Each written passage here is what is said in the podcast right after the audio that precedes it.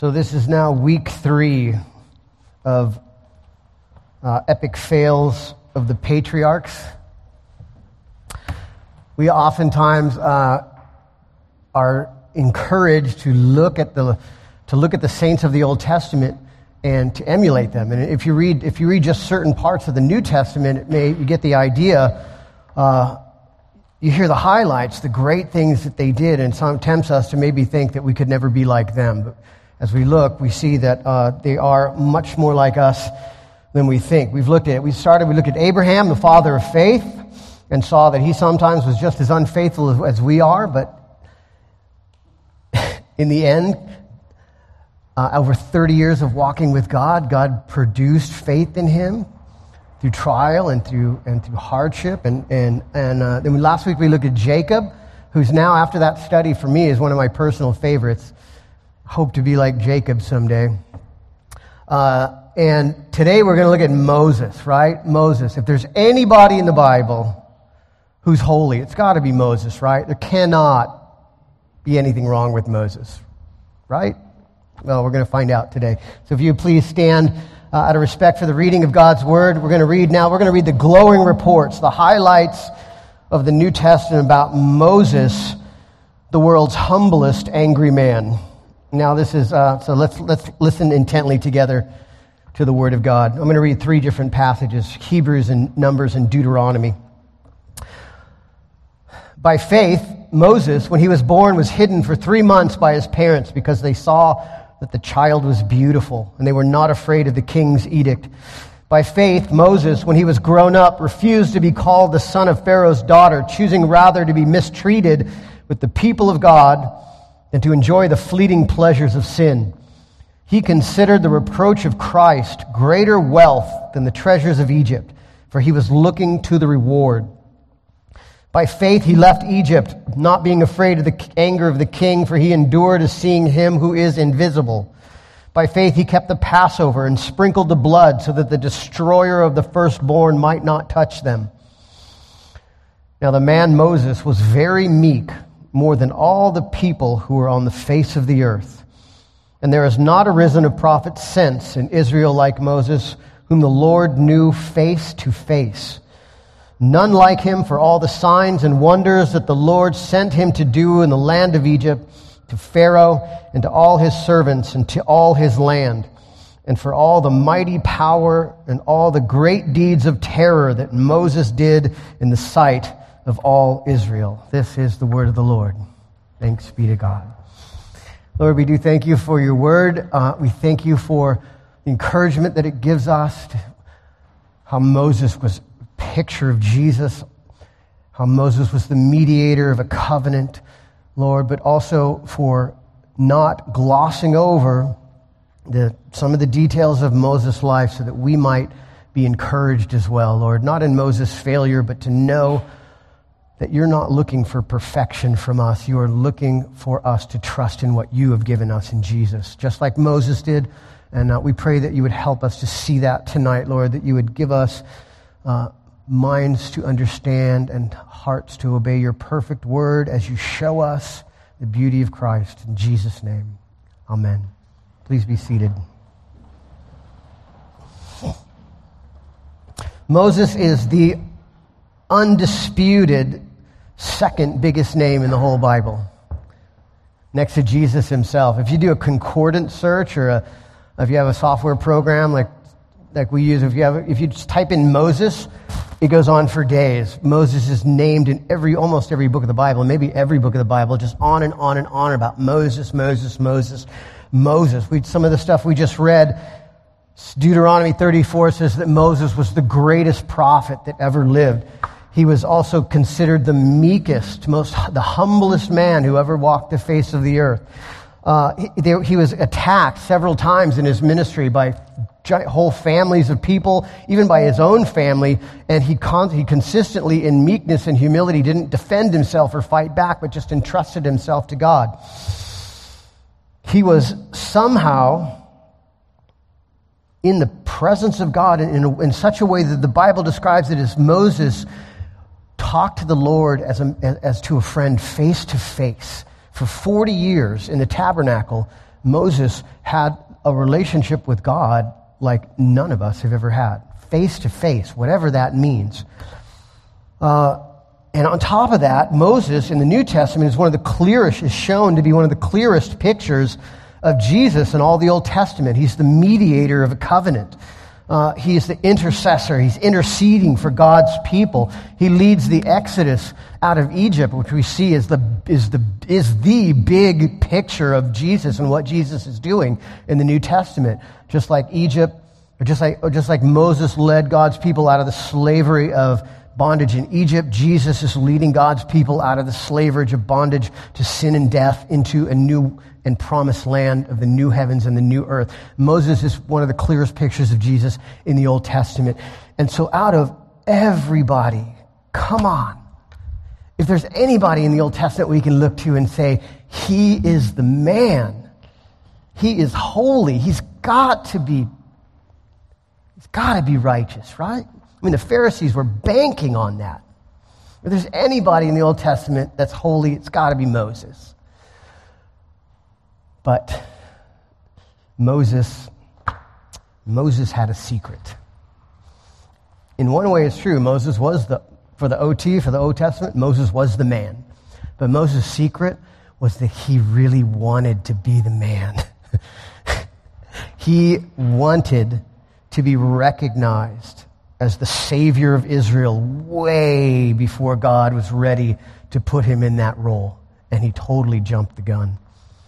He wanted the glory of being seen as the leader, being admired as the leader long before he was able or capable of being that, um, without ever cultivating the deep humility and submission to God that's necessary. First, he wanted glory. Uh, and, and we can all relate to that, man. If, there's one common denominator, maybe one thing that we can all relate to uh, as an effect, a side effect of the fall, if we're really honest, we really look at what the law says and we judge ourselves against it like the New Testament says we're supposed to do, we see that we are constantly engaged in, in, this, in this enterprise of blowing ourselves up to everybody else. Little, you know, little exaggerations here, little, little stretch of the story here, all over the place, making us, trying to make ourselves look better than we really are in the hopes of receiving admiration, respect, and glory from people so that we feel safe, so that we feel secure as a way of a, a self salvation strategy, as Tim Keller likes to call it. John, the evangelist, calls this the boastful pride of life. Jesus himself, we saw in the reading of the law, talked about it, about, ironically, um, you know, Moses, he's pointing to Moses uh, as the one who's going to accuse the Pharisees of constantly seeking glory from one another rather than seeking glory from God. And so we are all tempted in this in one way or another. Social media is almost this apparatus custom made to help us do that. It almost preys on that weakness that we have. So we all have access now to this global promotion device where we can make ourselves look even bigger than we really are in, and in our imaginations think that because that who we are on Instagram is who we really are in life and that makes us feel safe. But that's dangerous. It's super dangerous because it's not safe, as Moses is going to find out. And so it's good to know. The big idea of what we're going to talk about today is that when we seek our own glory, Sin is always waiting. And so it's better to wait for the glory that comes from Christ. When we seek our own glory, sin is always waiting. So it's better to wait for the glory that comes from Christ. Let's look at that one part at a time. First, when we seek our own glory. Moses had a secret. And let's read, let's read the story where this comes out. There's a sin here where he kills somebody, but there's actually a sin behind the sin, the motive behind it that will become clear as we, as we look at it. So I'm going to read Exodus chapter 2, 11 through 15, if you want to turn there in your Bibles. If not, you can listen intently together with us. Uh, so this is Exodus chapter 2. One day, when Moses had grown up, He went out from his peop- he went out to his people and looked on their burdens. He saw an Egyptian beating a Hebrew, one of his people, and he looked this way and that, and seeing no one, he struck down the Egyptian and hid him in the sand. And when he went out the next day, behold, two Hebrews were struggling together, and he said to the man in the wrong, Why do you strike your companion? And he answered, Who made you a prince and a judge over us? Do you mean to kill me as you killed the Egyptian? And then Moses was afraid and thought, Surely the thing is known. When Pharaoh heard of it, he sought to kill Moses, but Moses fled from Pharaoh and stayed in the land of Midian. And the big question in this is why did Moses kill this guy? He was the prince of Egypt, right? He was raised in Pharaoh's house. He had all the power in the world to arrest him, all the power in the world to even send him, send him to, to, to arrest him and, and send him to be executed. But instead, he kills him himself and, and hides the body in the sand. Why, why did he do that? The answer is in the author of Hebrews gives us the answer, what we just read. It says, When Moses was grown up, that's exact same language as this passage we just read. One day when Moses had grown up, so we know he's pulling from this same passage. When Moses had grown up, he refused to be called the son of Pharaoh's daughter, choosing rather to be mistreated with the people of God than to enjoy the fleeting pleasures of sin. In other words, he's saying his motive was right. He had disavowed the palace in Egypt and decided that he was going to save his people personally. And his plan to do it, apparently, was he was going to kill one Egyptian at a time until he got everybody out. Not a very good plan, but better than some of the plans I've come up with. Amen? Or you? Amen? Amen? You know what I'm saying? Wow. And so the sin here, the sin behind the sin, is that Moses wanted to be recognized as the man. He wanted everybody to look, his people to look up to him and admire him as the savior of Israel. And we know that from his reaction when he goes out the very next day looking to cash in on some of that glory by breaking up this fight, thinking everybody's going to look up to me and admire me now as the leader. And instead, they, they don't. They say, Who are you? Who made you a prince and a judge over us? He's legitimately shocked. He's legitimately shocked and upset that his people are not recognizing him for the leader that he sees himself to be. But we know he's not there yet, right? If you have any connection with the music industry or the, the, the entertainment industry, you know that there are multitudes of semi talented, mediocre musicians and actors that are all vying, that are all killing themselves to make it big in the industry. Do you know why that is? It's duh. It's because our culture worships musicians and artists and actors. And so there are literally multitudes of people who are seeking to be saved, to heal themselves through fame and the recognition and the admiration that comes from it. And they're not about to let a thing like lack of talent stop them.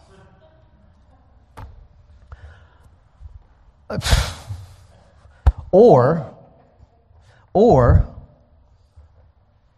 there are people that are talented, but they're taking the talents and giftings that God has given them and using them for the motive of blowing themselves up. And God's like, uh uh-uh, uh, not going to happen. You're not going to use my gifts to blow yourself up, which is really Moses' story. That's what Moses was trying to do. Uh, and that's the world, right? But the church, too, the same thing happens with us. You ever wonder why in those, you ever been in a church where they gave spiritual gift tests? And 80% of the people score prophet or uh, apostle? Because that's what's admired. And you take the test and you're like, well, I already know I'm a prophet, so I'm going to answer these questions in a way I think a prophet would answer. And at the end, you get prophet. And you're like, see, I knew it. I'm a prophet. I'm an apostle. Um,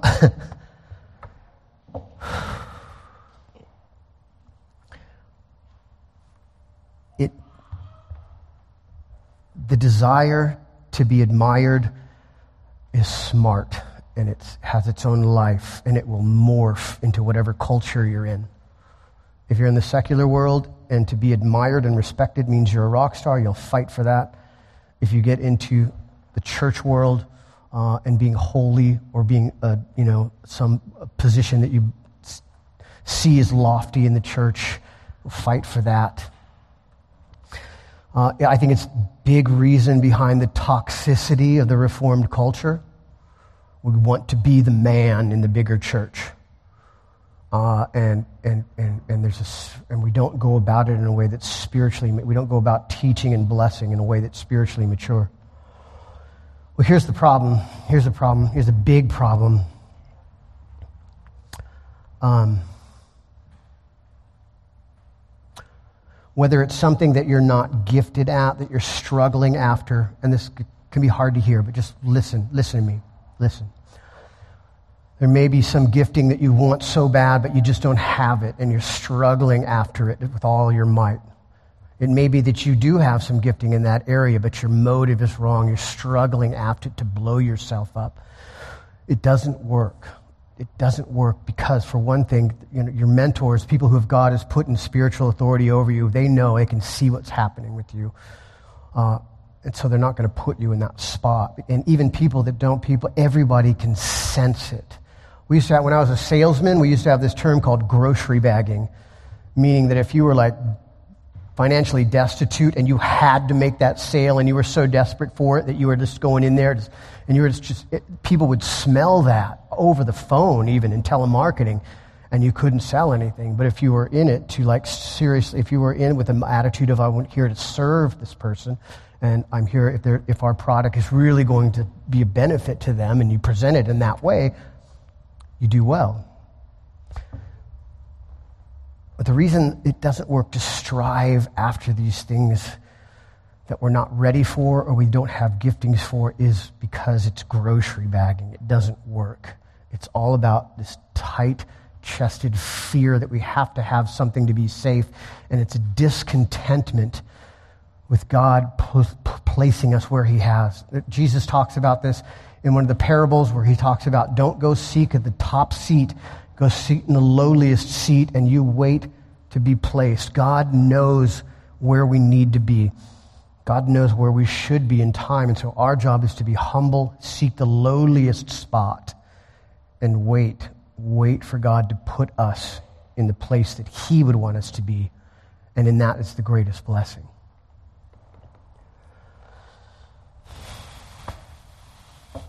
And worse, in Moses' case, that kind of desire can get super dark. And wanting to be the man can lead you to do things that you would never do otherwise. In this case, Moses kills a man and buries him in the sand. And for that, surely Moses was disqualified, right? God's like, that's it. Murder? Can't be saved after that, right? Shockingly, no.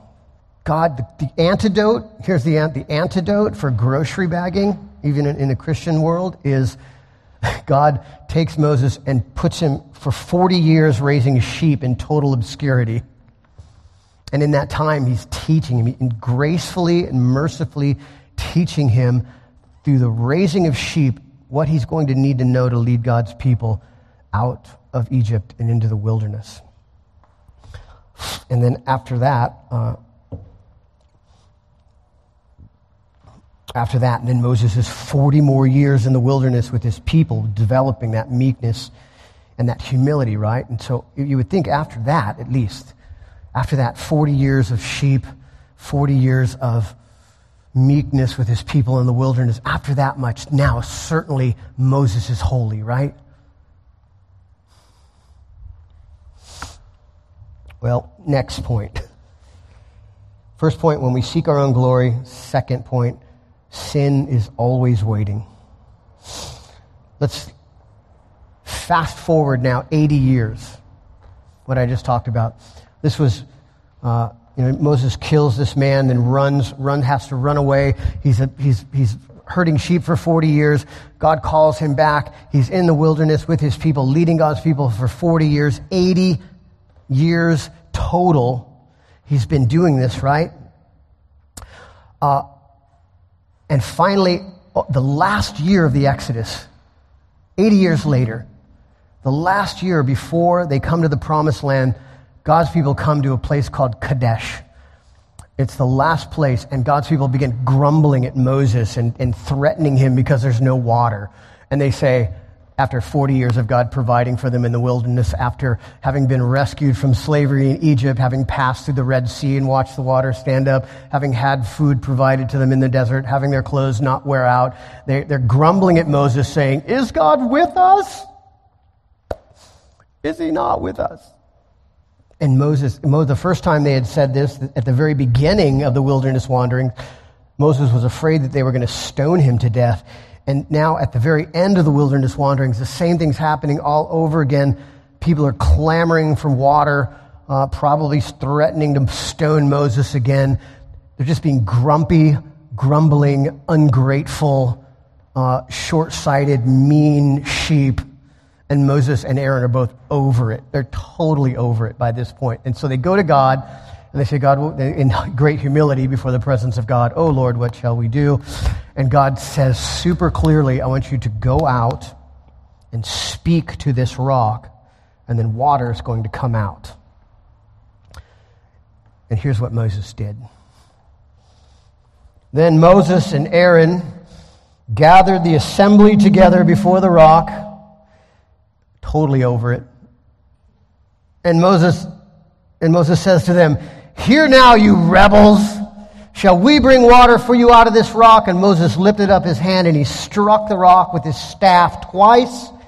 And water came out abundantly, and the congregation drank and their livestock. And the Lord said to Moses and Aaron, Because you did not believe in me to uphold me as holy in the eyes of the people of Israel, Therefore, you shall not bring this assembly into the land that I have given them.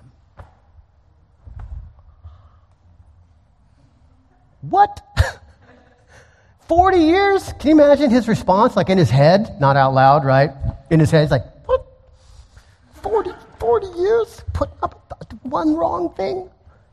I mean, what just happened there? Something bad just happened, right? Something seriously bad just happened because he has just been banned from entering the promised land. The hope that he's been hoping for this entire time. The people are going to go across, but he's not. He just got X'd out. What happened? What did he do? Well, there's two things, two major sins that he just did. The first one, first one is this, is that in his, in his anger, he got so upset, so angry with the people. He was so over it. In his anger, even after 80 years of walking with God, the old sin of wanting to blow himself up just popped right back out. Isn't that amazing? Listen to what he says. So God says, Speak to the rock, meaning Call upon the name of Yahweh to the rock, and then I will bring forth water, showing that God, glorifying God as the one who's bringing the water from the rock. And what does Moses do? Here now, you rebels, shall we bring water, he and Aaron, for you out of this rock? And then he smacks it with his staff twice. Violent. Like punching the pole through the wall when you're super mad. Not that I've ever done that, but you know what I mean. You've heard of people who have done such things. Uh, and so, what's the point? The point is, point is it is it anger, our anger, our un, our anger and our resentment is the devil's playground, because in it we lo- there's a there's a there's a, a reformed uh, biblical counseling author who says he brings up the the great um, analogy that, that, that someone called anger the little insanity. the little insanity.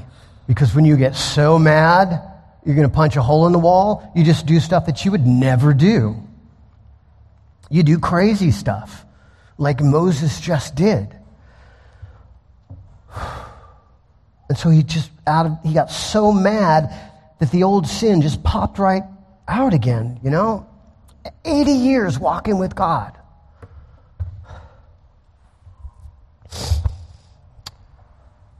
There's a book that we read in our men's group by John Freeman talking about pornography and the habits of pornography. And he says in this one super enlightening passage, he says, I've never met a man with a pornography issue that didn't have an anger problem. And I've never met an ang- a man who had an anger problem who doesn't have a pornography issue.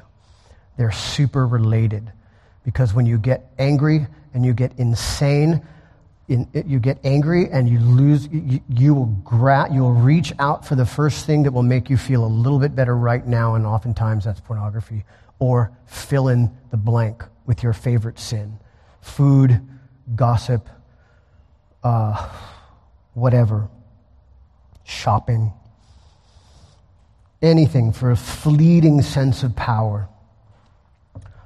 And so that, well, that's why it's so critical to maintain as best we can our gratitude and our, and our focus on Jesus through a constant and rhythmic disciplines in our lives prayer, meditation, reading. We used to think when we were first saved, so our, our close friends, when we were first saved, we used to ask, always ask this question like, what is, what, how, what can we expect of sanctification? In other words, when are we going to be holy? And the short answer, you know, the short answer is when you die. When you die, you will be confirmed in ethical righteousness. But until that point, sin is always waiting. And when you get upset and angry, it's a big opportunity for us to, to do things that we would never other, otherwise do. And so you, that's why Jesus said, stay awake. Stay awake. But there's worse. It's not just that. That's not all Moses did. Not just the old man just wanting to, to, to, to be the man had jumped out again. Moses, in this story, he actually he became a murderer again. He murdered the character of God. In the first story, he murdered a man. But in this story, he murders the character of God in front of all Israel. God in, intended in this to, to, to speak peace and to give a show, a model of his salvation and redemption by having you know, Moses speak to the rocks, and then God would show himself uh, as being able to provide living water in the midst of the wilderness and build them up in their faith and show them that his salvation was in, even in the midst of their sin and grumbling that he was the provider of living water. Paul in Corinthians talks about this incident and he says, that rock was Jesus. That rock was Christ. In other words, it was a picture of God's free salvation and providing living water to us in the wilderness, even in the midst of our grumbling. Amen? Uh, and instead, Moses takes this picture of Jesus and instead turns it into a picture of a God of vengeance. He misrepresents God as someone who is just as every bit as angry and vindictive as Moses can be on his worst day. And he obliterates the picture of mercy and grace that God is trying to present to his people. And he makes the idea of salvation all about obedience or, or, or, or a level of holiness that you must achieve in order to be saved. And totally murders the character of God. Huge warning here for pastors. Uh, and just, and, but, but for all of us to see how it is that when we want to be the man so badly that it can cause us to be angry or, or that it, you know, it's bubbling up in our lives how easy it is for us to end up misrepresenting the gospel because of that toxic reformed culture. Uh, and so, and so here, now look at this. So we've got two now. Moses murders a man. Now Moses has murdered the character of God in front of everybody, and he's just been banned from the promised land. Certainly now Moses is disqualified, right? Because the promised land is a picture of salvation, and if he doesn't make it into this picture of salvation, that must mean that he's not truly saved, right? He's totally blown it. But fortunately, providentially, Moses was waiting for something even better.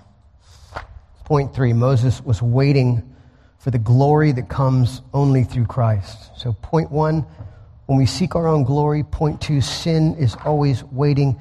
Point three, it's better to wait for the glory that comes through Christ. God is teaching us a huge lesson. That, and the lesson is this that not, uh, that no one makes it into the promised land by trying to be or do good. Not even Moses. Not even Moses. Think about that for a minute. If you ever get tempted to think about, mm, uh, uh, if you're tempted to think about being saved by your own merit or, or your own obedience, you just got to ask yourself, have I done as good as Moses? And if the answer is no, you can just throw that idea out the window because not even Moses makes it into the promised land based on his own merit. Even Moses falls short. God is teaching us this. If only the Pharisees that argued with Jesus had gotten this point. In the law we read today, Jesus is telling the Pharisees, He's saying, How can you believe when you receive glory from one another and do not seek the glory that comes from the only God? Do not think that I will accuse you to the Father. There's one who accuses you, Moses, on whom you've set your hope. And so what he's saying there, he's saying Moses is going to be your accuser, not on, based on his righteousness, but based on the fact that he is a repentant and forgiven sinner guilty of the same thing that you are now guilty of. Oh, the irony. And so the big question is, big question is, does Moses, does Moses make it home? Does Moses ever make it into the promised land? And the answer is yes. The answer is yes. But how? How can a guy, if we think the way we are, tend to think, if we think the way we think when we wake up on Monday morning, how can a guy make it to the promised land? How can a guy who, who never got over his biggest sin be qualified to make it into the promised land? How could a guy who 80 years after walking with Jesus falls into the same pattern of sin that he had in his first week? Doesn't that disqualify you? It must, right? Well, the answer is no, it doesn't. And the answer is given to us again in the book of Hebrews when he says that he, Moses considered the reproach of Christ greater wealth than the treasures of Egypt, for he was looking to the reward. And then it says, to explain what's the reward, it says, Moses saw and greeted the promises from afar, meaning he saw them coming in, in time, distance in time. He saw them coming and he acknowledged that he was a stranger and alien on the earth I'm not going to blow myself up on the earth. I'm going to try not to because this is not my home. I don't need to. And instead, he was looking, he said he, would, he desired a better country, a heavenly one. He was looking forward to the city whose designer and builder is God. In other words, Moses, Moses would have known about the promises made to Abraham. That through one of Abraham's descendants, would come God's salvation, that all the nations would be blessed. And they were, he was waiting for that promise to come.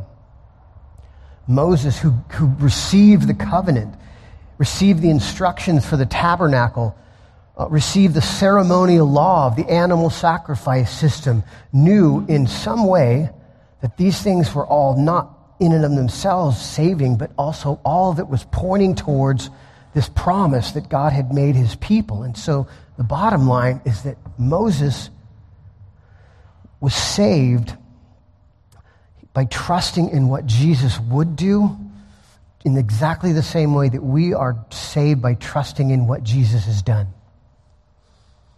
We, we have a clearer picture. Can you imagine that? We have a clearer picture of salvation, of what Jesus has done for us, of what salvation is, than even Moses did. He had pictures, he had shadows, he was trusting in them. We know that he was looking forward to the coming salvation of God. He knew that it wasn't from his own merit. He knew that he was looking for something else, that he didn't belong to this earth, that his, his glory was something else that was going to be given to him by God. In the same way that we are and that we have. And so, how do we know? How do we know? How do we know that's true of Moses? How do we know that he was saved and he made it home? Because Moses actually did make it to the promised land. Not then, but listen to this story, Matthew 17. After six days, Jesus took with him Peter and James and John, his brother, and led them up a high mountain by themselves. And he was transfigured before them, and his face shone like the sun, and his clothes became white as light. And behold, there appeared to them Moses and Elijah talking with Jesus. It says, talking with him about his exodon his exodus. Moses.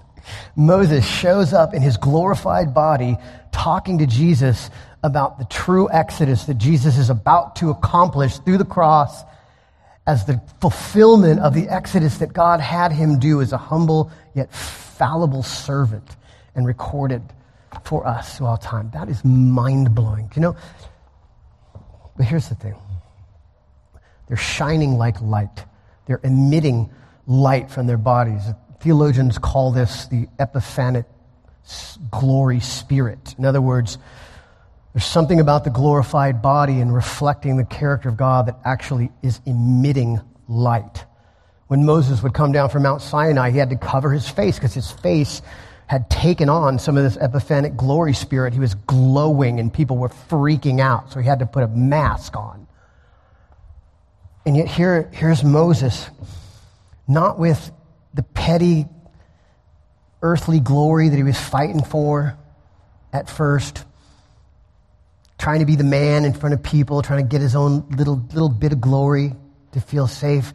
Here's Moses having received the reward that Jesus had given him for his faithfulness, and he is now clothed in the glory that Jesus has given him in this light emitting glorified body. And that, Christian, is your future. That's our future. That's what we've been promised. That is what we are hoping and waiting for. Not how much glory we can scratch out from one another through whatever means we can make it happen, but to be patient and to wait. And someday, check this out. Someday, each and every one of you here that belongs to Jesus is going to be in a new supernatural, multi dimensional, glorified, light emitting, epiphanic glory, spirit, body, face to face, talking with Jesus. That's real. And so, because of that, we can relax we can take our seat in the lowliest place and we can wait for God to lift us up. Amen. Amen. Lord, we thank you for your word for the amazing, astonishing blessing it is to us. We pray, Lord, that you would help us to relax, to know that you are the most powerful force in the universe, to be content with the giftings and the place that you've given us, to seek not our own glory and our own promotion, but to seek the welfare of those people that you have placed around us in families and friendships uh, as, though, as being more important than even ourselves, and that through that, through that service, you would be glorifying us, building us up in righteousness, and preparing us for that day when we will be with you, and as John says, that we will be like you, glowing in spirit power face to face with you and, and with God, just like Moses for all eternity. And we thank you in Jesus' name. Amen.